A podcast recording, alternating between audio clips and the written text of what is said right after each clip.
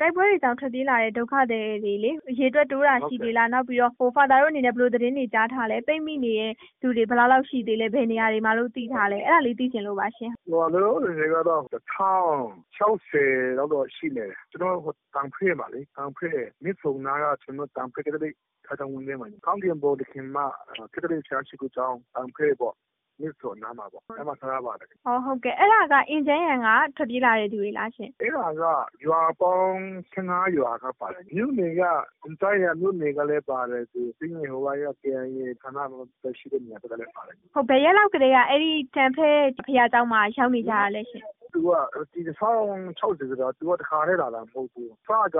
180ကျော်ပြည်လာတယ်ဗောနော်။အခုက ထပ်တိုးလာတာပေါ့။အခုတော့ ဖားကန့်ရဲ့ ကျောင်းထဲမှာတော့ ကက်သလိပ်သင်္ချာတွေပဲ။ကက်သလိပ်ဘာသာဝင်တွေပေါ့နော်။အခုလက်ရှိမှာတော့ ၁၀၆၀ ပေါ့နော်။အခုခဏ ဘာသာပြောတဲ့ ၁၀၆၀ ဆိုတာ ဒီနေ့အထိ စာရင်းဇယားအရနော်။အိမ်ထောင်စုကျတော့ ၂၁၆ လောက်ပေါ့။အဲလောက်ရှိတယ်။ Father တို့ ဒီဘုရားကျောင်းမှာ ရောက်နေတဲ့သူတွေရဲ့ စားဝတ်နေရေး အခြေအနေတွေ၊သူတို့ နေရေးထိုင်ရေး အခြေအနေ ဘယ်လိုရှိလဲရှင့်။အခုလောလောဆယ်က နေရေးထိုင်ခင်းကတော့ အဆင်ပြေသလို ကိုကောင်းဆုံးတော့ အဆင်ပြေတာပေါ့လေဒါပေမဲ့ ဒီဟာကျတော့တအားအဆင်ပြေလို့လည်း ကျွန်တော်တို့တော့မျိုးတွေပေါ့ဘာလို့လဲဆိုတော့ဒီကဒီ IDP ဆိုတာ IDP တဲ့ဒီကအန်ဒီကတော့ လူမှုရေးပြည်နာ အန်ဒီပေါ့နော် အဲ့ဒါတော့ နည်းနည်းတော့ဆိုရင်တာပေါ့နော် သူတို့က အိတ်ထောင်တွေဆိုတော့လို့ကျွန်တော်တို့က အားလုံးကို စုပြီးထားတာဆိုတော့ နည်းနည်းတော့ဆိုရင်တာပေါ့နော် အဆင်မပြေတာတော့ နည်းနည်းရှိသေးတာပေါ့ဟောသူတို့ရဲ့ အစားအစာနဲ့ ပတ်သက်ပြီးမှတော့ လောလောဆယ်ကအကုန်လုံးသူတို့ကစားကြတယ် အဲ့ဒါကို ကျွန်တော်တို့တွေက group အဖွဲ့ခွဲပြီးမှဟိုဟာဒီမျိုးပဲဖြစ်တယ်ပေါ့ အားလုံးပေါင်းစားတယ် သူအချင်းအချင်းပေါ့အဲ့လိုမျိုးပေါ့နော်ဒီကိစ္စမှာဆိုတော့ အဲ့လိုမျိုး ဒီအမေရိကန်ခရစင်ညာတွေလည်း လူလာပေးတယ် ပြီးရင် ပုဂ္ဂလိကတွေလည်း လာပေးတယ်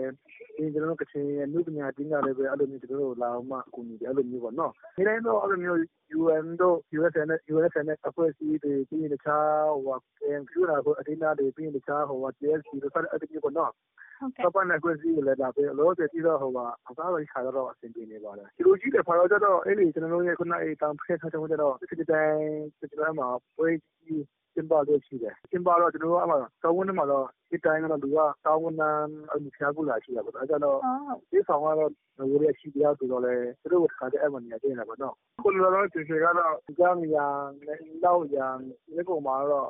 ဘယ်လိုရှိကတော့ အဲ့မှာရှားဒီလိုရှိသေးရပါတော့ညနေတာပေါ့ အဲ့မှာလည်းနေဆုံးကတော့400 500ရှိဦးမယ် ဒီဘက်ကမလာနိုင်သေးတဲ့လူတွေပေါ့နော် အခုကျတော့ ဖာတော့အဲ့လိုတော့တော့ချူရတာ အဆင်မပြေဘူး ဒီတိုင်းက ခွင့်မပြုဘူးနော်တော့ချူရင်းနဲ့ အမျိုးမျိုးနဲ့ဟိုစောက်တဲ့သေးတွေမှာ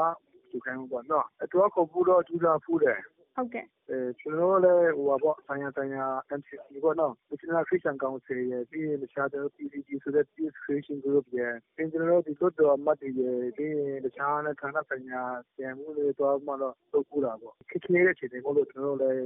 ဒီဒီကြီးနေနေတာပေါ့ ဟုတ်ကဲ့ဖာသာဟုတ် ကျေးဇူးပါနော်ဖာသာခုလို ဖြေချပေးရရှင်ဟုတ်ကဲ့ ဟုတ်ကဲ့ဟုတ်